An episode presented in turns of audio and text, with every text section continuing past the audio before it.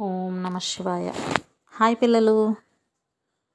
ఇప్పుడు లాస్ట్ ఎపిసోడ్లో మనం చూసాం సీతాదేవికి ఇంతవరకు కూడా చక్కగా మంచి మాటలన్నీ రావణాసురుడు గురించి చెప్పి ఎలాగైనా ఆవిడ మైండ్ డైవర్ట్ చేయాలని చూశారు ఆవిడ ఎప్పుడైతే నాకు రాముడే గురువు నేను అతన్ని దాటి ఇంకెవరిని నేను ఆలోచించను కూడా ఆలోచించనని చెప్పిందో లేదో వీళ్ళకి చాలా కోపం వచ్చేసింది. ఇవన్నీ పైన హనుమంతుడు అబ్జర్వ్ చేస్తున్నాడు ఏం జరుగుతుందా అని. ఇప్పుడు వాళ్ళకి విపరీతమైన కోపం వచ్చి వాళ్ళు ఇంకా మాట్లాడడం మొదలుపెట్టారనమాట చేతిలో గండ్రగొడ్డళ్ళు అన్నీ పట్టుకొని బెదిరించడం మొదలుపెట్టారు ఆవిడకి ఒకవైపు ఏడుపు వచ్చేస్తుందన్నమాట. ఏడుపు వస్తుండి హనుమంతుడు కూర్చున్న చెట్టు దగ్గరికి కిందకు వచ్చి చేరింది ఆవిడ. అశోక వృక్షం సింసుపా వృక్షం అనుకున్నాం కదా అది. ఆ కిందకు వచ్చి కూర్చుంది.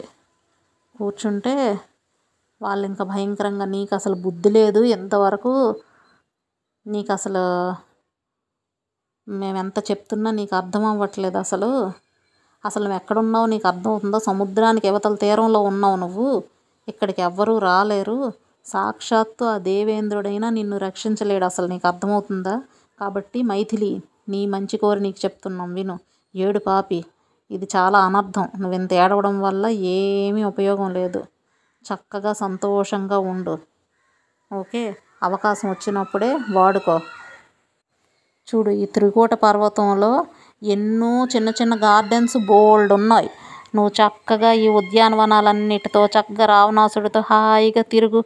అప్పుడు మేము ఇన్ని థౌజండ్స్ ఆఫ్ పీపుల్ మేము ఉన్నామా? మేమందరం నీకు పరిచారికులం అయిపోయి నీ కంట్రోల్లో ఉంటాం. నువ్వేం చెప్తే మేము అది వింటాం. అలా కానీ కాకుండా నువ్వు మా మాట వినలేదనుకో. నీ గుండెని చీల్చేసి ఆ గుండెని తినేస్తాను నేను అని చెప్పింది. వింటేనే భయం వేస్తుంది కదా. వెంటనే చండోదరి అని ఇంకో రాక్షసు ఉంది. పెద్ద శూలాన్ని తిప్పుకుంటూ వచ్చింది అది. వచ్చి మిగతా రాక్షసులతో అంటుందన్నమాట. నాకు వీడిని చూస్తే ఒక కోరిక కలిగింది. అదిగో ఈమెకి గుండెకి కుడివైపు ఉన్న మాంసం గుండెకి ఎడం వైపు ఉన్న మాంసం గుండె మీద ఉండే మాంసం పేగులు శిరస్సు ఇవన్నీ తినాలని నాకు చాలా ఇష్టంగా ఉంది అని అంది అప్పుడు ప్రగస అని ఇంకో రాక్షసు ఉంది. అదేమో. అయితే ఎందుకు ఇంకా అలా ఖాళీగా కూర్చో కూర్చోవడం? ఇదిగో ఈ మూర్ఖురాలు ఇది. ఎంత చెప్పినా దీనికి అర్థం కాదు. దీని కంఠాన్ని నులిపేసి దీన్ని చంపేద్దాం. చంపేసి అదిగో ఆ మానవ కాంతను మీరు తెచ్చారు కదా రాజా ఆవిడ చచ్చిపోయిందని చెప్పేస్తాం. చెప్పిన వెంటనే ఆయన ఆయన ఏమంటారు? సరే అలాగో చచ్చిపోయింది కదా తినేయండి అని చెప్తాడు. వాళ్ళకేంటి? చికెన్ మటన్ లాగే కదా. తినేయండి అని చెప్పిన వెంటనే ఏ ప్రాబ్లం లేదు. కాబట్టి కానిచ్చేద్దాం అని. అప్పుడు అజాముఖి అని ఇంకో రాక్షసు ఉంది. అది వచ్చి మనందరం ఈవిడ్ని ముక్కలు ముక్కలుగా చేసి మాంసాన్ని మాత్రం ఈక్వల్గా పంచుకుందాం. అంతేగాని దీని గురించి గొడవ పడడం అనేది మాత్రం నాకు ఇష్టం ఉండదమ్మా. నేను ముందే చెప్తున్నాను అందరికీ ఈక్వల్ షేర్. ఓకే?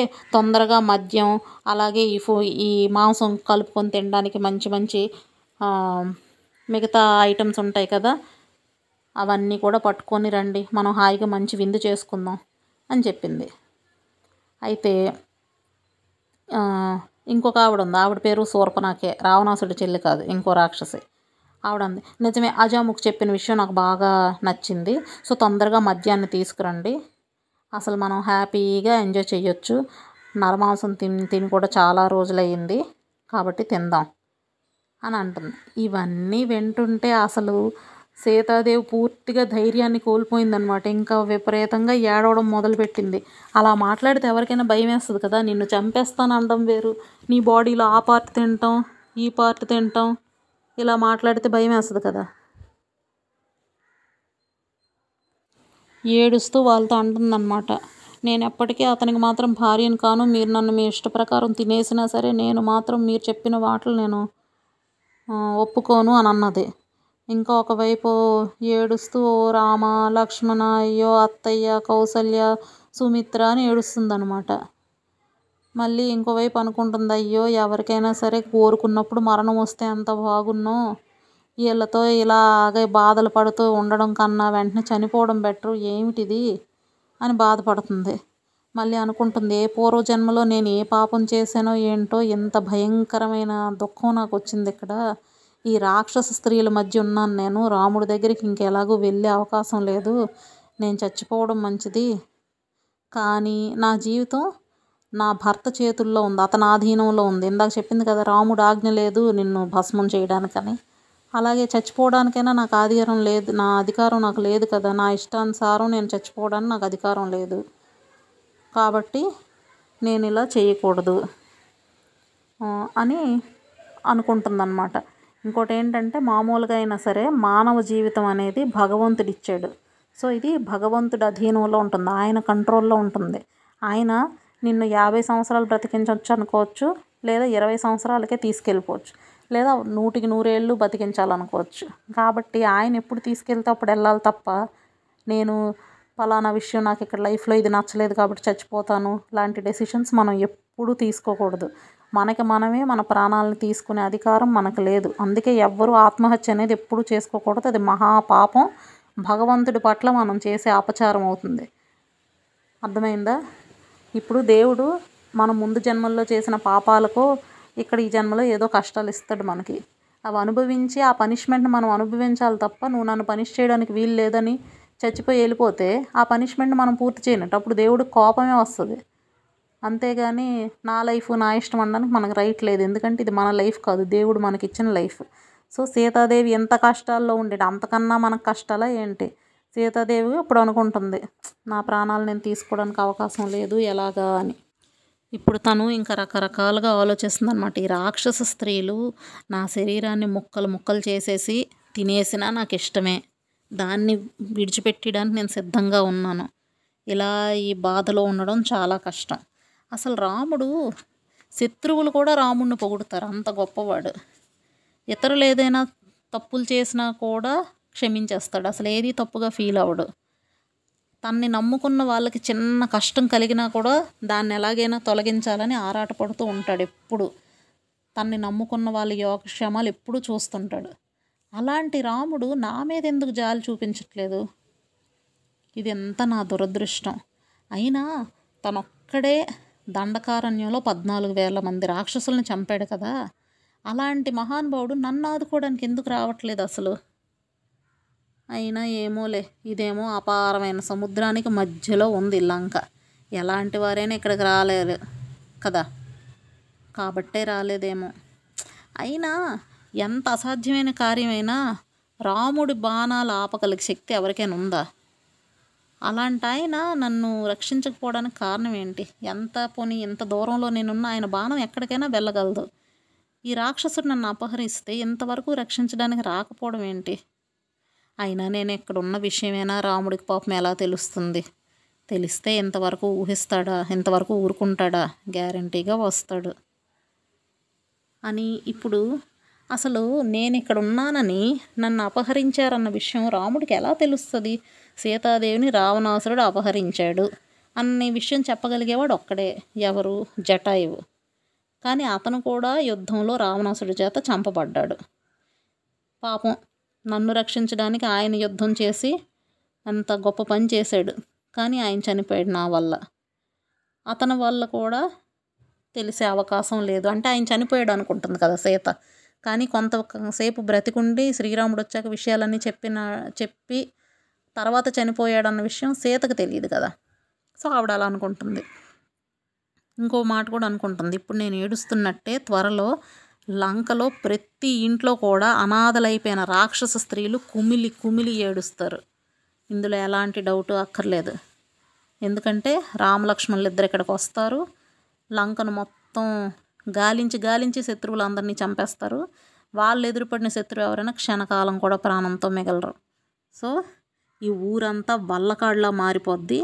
కొంతకాలంలోనే నేను అనుకున్న ఇది ఖచ్చితంగా జరిగి తీరుతుంది అని అనుకుంటుంది. అంటే ఈమెంటి? ఒకవైపు పాజిటివ్ ఆలోచిస్తుంది ఒకవైపు నెగిటివ్గా ఆలోచించేస్తుంది. ఎందుకంటే అవకాశం లేదు ఆమెకి. రాముడు ఎందుకు రాలేదో అనుకుంటుంది. లేదు లేదు వస్తాడని తనకు తనే సమర్థించుకుంటుంది. ఇలా రకరకాలుగా ఊగిసలాడుతుంది ఆ మనస్సు. మళ్ళీ అనుకుంటుందన్నమాట ఆ రావణాసుడు నాకు ఇచ్చిన టైము జస్ట్ టూ మంత్స్. తర్వాత ఎలాగైనా సరే నన్ను చంపేస్తాడు. పొద్దున్నే బ్రేక్ఫాస్ట్లోకి నన్ను వండుకొని తినేస్తాడు. అయినా నా భర్త రాముడు నా దగ్గర లేనప్పుడు ఆయన ఆయన దర్శన భాగ్యం నాకు లేనప్పుడు ఇంక నేను బతికి మాత్రం ఏం చేస్తాను? ఎవరైనా ఒక దాత వచ్చి నాకు కొంచెం విషం ఇచ్చేసి తిని అంటే బాగుండు నేను వెంటనే వెళ్ళిపోతాను. యమ యమభట్ల వెనకాతల యమధర్మరాజు దగ్గరికి చేరిపోతాను నేను అని అనుకుంటుందన్నమాట. అసలైనా రాముడికి నేను ఇంకా జీవించున్నానని తెలుసో తెలీదో? తెలిస్తే నా గురించి వెతకకుండా ఉంటారా ఏంటి? తప్పకుండా వెతుకుతాడు. పాపం నేను లేను కాబట్టి ఆ బాధతోనే చనిపోయాడో ఏంటో దేవలోకానికి వెళ్ళిపోయాడేమో. అలా ఒకవేళ అలా చనిపోయి ఉంటే మాత్రం ఆ దేవతలు గంధర్వులు సిద్ధులు ఇలాంటి వాళ్ళందరూ నా రామచంద్ర ప్రభువుని దర్శిస్తూ వాళ్ళు ఎంత ధన్యులైపోతున్నారో వాళ్ళు ఎంత అదృష్టవంతులో. అయినా శ్రీరాముడంటే సాక్షాత్తు జగన్నాథుడు. అతని భార్యనై నేను ఇలాంటి దురవస్థలు ఇలాంటి కష్టాలు నాకు కలగడానికి అసలు కారణాలు ఏమై ఉంటుంది? నాలో సద్గుణాలు ఏమైనా లేవా? లేకపోతే నాకున్న అదృష్టం అంతా అయిపోయిందా? ఏంటి? అంతేనా? లేకపోతే ఈ మహాపురుషులైన ఈ సోదరులు ఇద్దరూ చక్కగా అస్త్రశస్త్రాలని పూర్తిగా పక్కన పెట్టేసి అడవిలో కందమూల ఫలాలన్నీ తింటూ పూర్తిగా మునుల్లాగా తపస్సు చేసుకుంటూ ఉంటున్నారా ఏంటి? లేకపోతే వీళ్ళిద్దరినీ రామరాసురుడు ఎలాగైనా సరే వాళ్ళిద్దరినీ ఏదైనా ఒక మాయ చేసి వాళ్ళిద్దరిని చంపేశాడా ఏంటి? ఎందుకంటే డైరెక్ట్గా ఎదుర్కోలేడు. మాయ చేసి నన్ను ఎత్తుకొచ్చేసినట్టు వాళ్ళిద్దరిని చంపించాడా ఏంటి? అసలు ఇలాంటి కష్టకాలంలో ఏ రకంగా ఆలోచించినా నాకు చనిపోవడమే మంచిదని అనిపిస్తుంది. కానీ ఇలాంటి దుఃఖంలో కూడా నాకు మృత్యువు కూడా రావట్లేదు. ఏం చేయాలో అర్థం కావట్లేదు. అసలు ఇలాంటి పరిస్థితుల్లో రాముడికి దూరంగా ఉండి ఇలాంటి రావణాసురుడి దగ్గర ఉండడం కన్నా ఇలాంటి పరిస్థితుల్లో నేను చనిపోవడం చాలా బెస్ట్ అని అనుకుంది. అసలు ఆవిడ ఎప్పుడైతే ఇలా మాట్లాడు తనలో తానే మాట్లాడుకుంటుంటే ఈ రాక్షస స్త్రీలందరూ విన్నారు. వాళ్ళ కోపం వచ్చేసి కోపంతో ఉడికిపోతున్నారు. కొంతమంది రావణాసుడికి విషయం చెప్పడానికి వెళ్ళిపోయారు. ఆవిడ చచ్చిపోతానంటుంది అని. అయితే ఇప్పుడు వీళ్ళందరూ ఒకవైపు భయపెడుతున్నారు కదా. ఇప్పుడు నిన్ను ఇలా కాదు. ఇప్పుడు ఆయన ఎలాగో ఓకే అంటాడు చంపిమంటాడు. ఈరోజే మేము నీ శరీరాన్ని మొత్తాన్ని కోసేసి తృప్తిగా తినేస్తాం అని ఆవిడతో అంటున్నారు. అయితే ఇంతవరకు ఒక వృద్ధురాలు ఒక ఆవిడ ఉంది. విభీషణుడి కూతురు అంటే రావణాసురుడు తమ్ముడు. రావణాసురుడు తమ్ముడు విభీషణుడు ఆయన కూతురు అనమాట ఆమె పేరు త్రిజట. ఆవిడ కూడా రాక్షసే. మరి విభీషణుడు కూడా రాక్షసుడే కదా. అంతవరకు పడుకుంది ఆవిడ వేకుజామున జరిగాయి కదా ఈ విషయాలన్నీ నిన్ను రావణాసుడు రావడం ఇవన్నీ నిన్ను. ఆవిడ లేచింది. ఓ దుష్ట స్త్రీలారా మిమ్మల్ని మీరే తినేయండి. దరిద్రం వదిలిపోద్ది. ఆవిడ ఎవరు అనుకుంటున్నారు? జనకుని గారాల బిడ్డ సాక్షాత్తు దశరథుని కోడలు. అలాంటి సీతను మీరు చంపేస్తారా? అని అన్నది. ఎందుకు? విభీషణుడు ధర్మాత్ముడు. రావణాసుడిలా కాదు. సో విభీషణుడు కూతురైన త్రిజట కూడా రావణాసురుడు ఐ మీన్ విభీషణుడు లాగానే మంచి మార్గంలో ఉంటుంది. అందుకని ఆమె చెప్పింది ఇలా చెప్పి నీకు ఆ విషయం తెలుసా? నాకు ఒక కళ వచ్చింది. చాలా భయంకరమైన కళ గగుర్పాటు కలుగుతుంది. రాక్షసులందరి వినాశనం సూచిస్తుంది ఆ కళ అలాగే సీతాదేవి భర్త అయిన శ్రీరాముడి జయాన్ని కూడా సూచిస్తుంది. ఆ మాట వినగానే ఈ రాక్షస స్త్రీలందరికీ భయం వేసేసింది వాళ్ళంతా దగ్గరికి వచ్చి ఏంటి త్రిజట? రాత్రి నీకు ఏదో కల వచ్చింది అంటున్నావు ఏంటది? ఆ విషయం ఏంటో మాకు చెప్పవా? అని అడిగితే ఆవిడ చెప్తుంది ఏనుగు దంతాలతో చేసిన ఒక దివ్యమైన పలక పల్లకి. దానికి వెయ్యి హంసలు పూంచి ఉన్నాయి. అవి ఆకాశంలో ఇటు వస్తుండగా నేను కల్లో చూశాను. అందులో రామలక్ష్మణులు ఇద్దరూ వస్తున్నారు. చక్కగా తెల్లని మాల మెడలో ధరించి వస్తున్నారు. నేను కల్లో సీతాదేవిని కూడా చూశాను. ఆవిడ సముద్ర మధ్యంలో ఒక తెల్లని పర్వతం మీద కూర్చొని ఉంది. మంచి బట్టలు కట్టుకొని ఉంది. అసలు సూర్యుడికి సూర్యకాంతికి భేదం లేదు. అలాగే రాముడికి సీతాదేవికి కూడా భేదమే లేదు. ఇద్దరూ కలిసే ఉంటారు ఎప్పుడు. ఓకే? తర్వాత శ్రీరాముడు ఒక పెద్ద ఏనుగు మీద కూర్చొని వస్తుండగా నేను చూశాను. తెల్లని పూలమాలలు వేసుకున్నారు మంచి బట్టలు వేసుకున్నారు వాళ్ళిద్దరూ సీతాదేవి దగ్గరికి వచ్చారు. వచ్చి ఆ ఏనుగును అక్కడ ఆపారు. తర్వాత ఈ కొండ మీద ఉన్న సీతాదేవిని ఆ ఏనుగు మీద ఎక్కించుకొని శ్రీరాముడు ఒళ్ళో కూర్చుందావిడ చక్కగా వాళ్ళు ముందుకు వెళ్తుంటే తర్వాత తన భర్త ఒడిలోంచి లేచి సూర్యచంద్రులను ఆవిడ ముట్టుకుంటుండగా నేను చూశాను. తర్వాత ఈ రామలక్ష్మణులు సీత ఎక్కిన మదపుటేనుగు లంక మీద భాగంలో నిల్చొని ఉండడం నేను చూశాను. ఇప్పుడు ఈ కళకు అర్థం ఏంటి?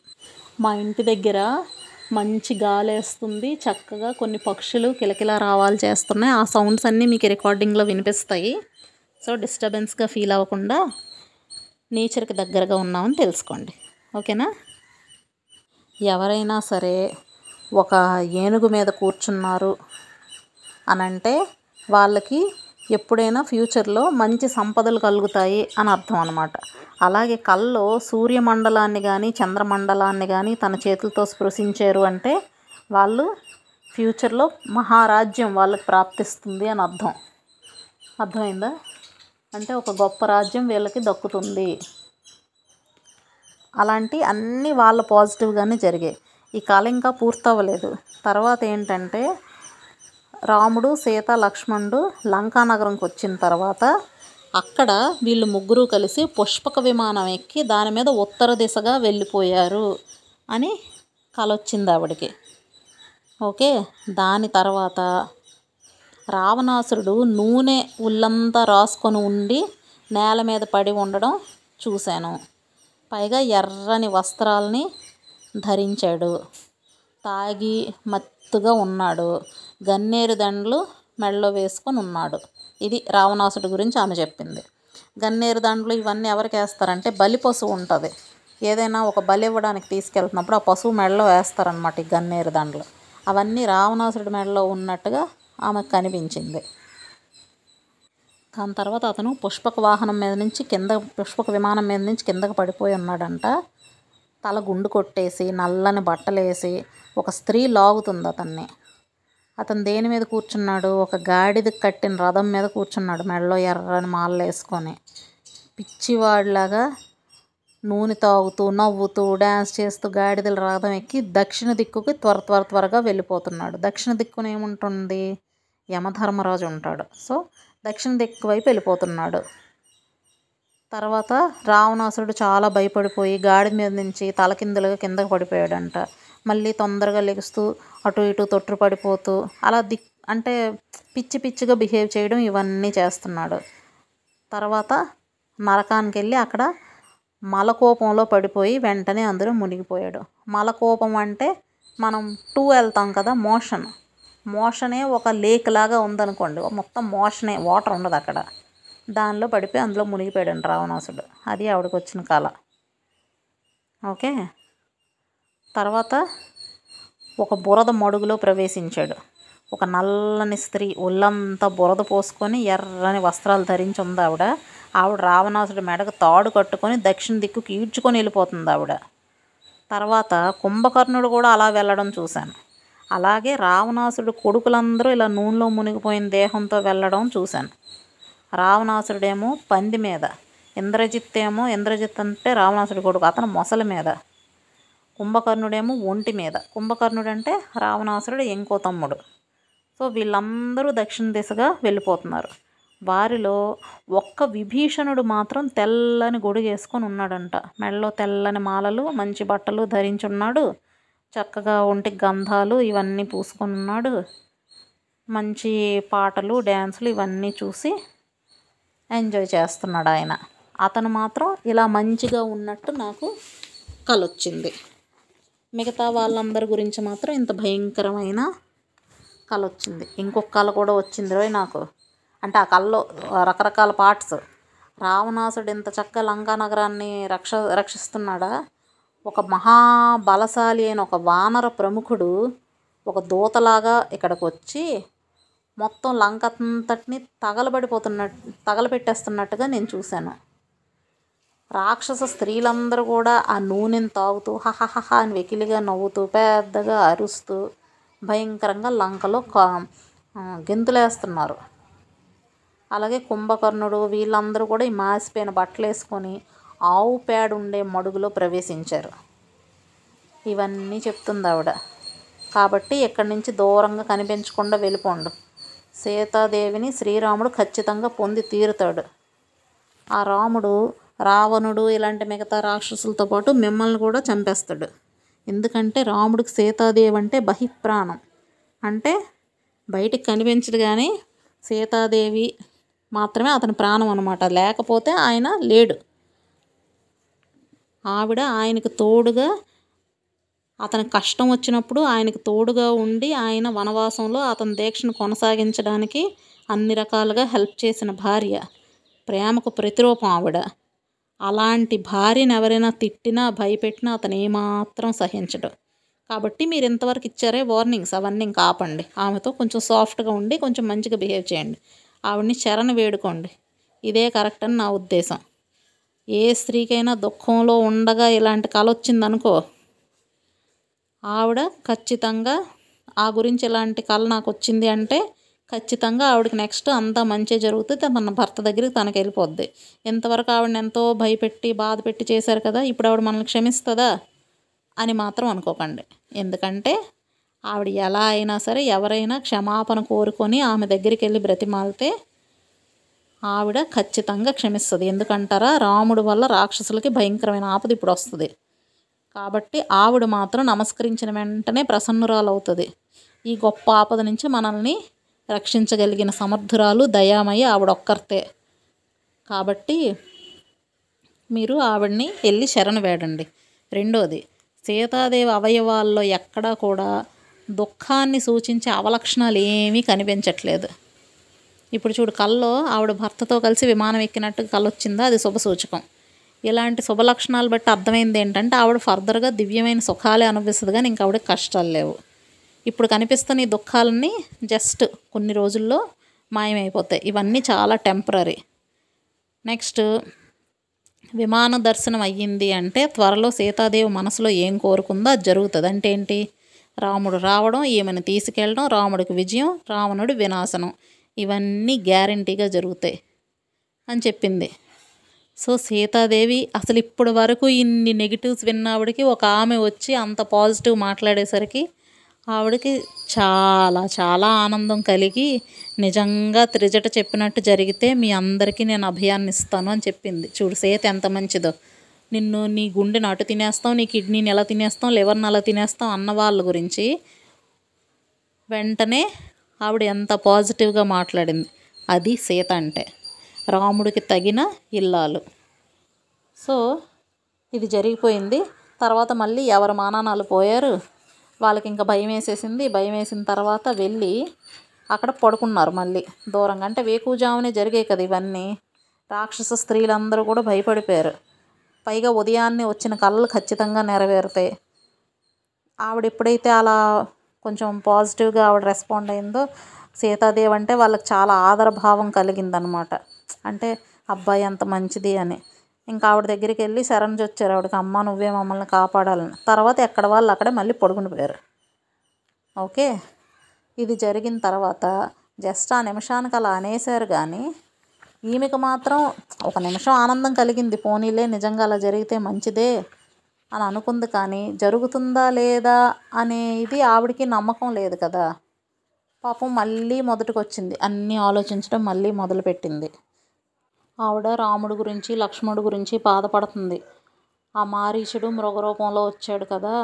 నా వల్లే కదా వాళ్ళిద్దరూ అతని వెంట వెళ్ళారు. పాపం అక్కడ వాళ్ళకి ఏం ఆపదలు వచ్చాయో ఏం జరిగిందో వాళ్ళు ఉన్నారో తెలీదు లేరో తెలీదు. ఏంటి ఇంత కష్టం వచ్చిందని బాధపడుతుంది. ఒకవైపు రాముడి గురించి మళ్ళీ ఏడుస్తుంది. రామా నువ్వేంటి నన్ను పూర్తిగా మర్చిపోయావా? నువ్వే దేవుడిగా నేను ఎంతో భక్తితో సేవిస్తూ నీ వెంటే ఉన్నాను నేను.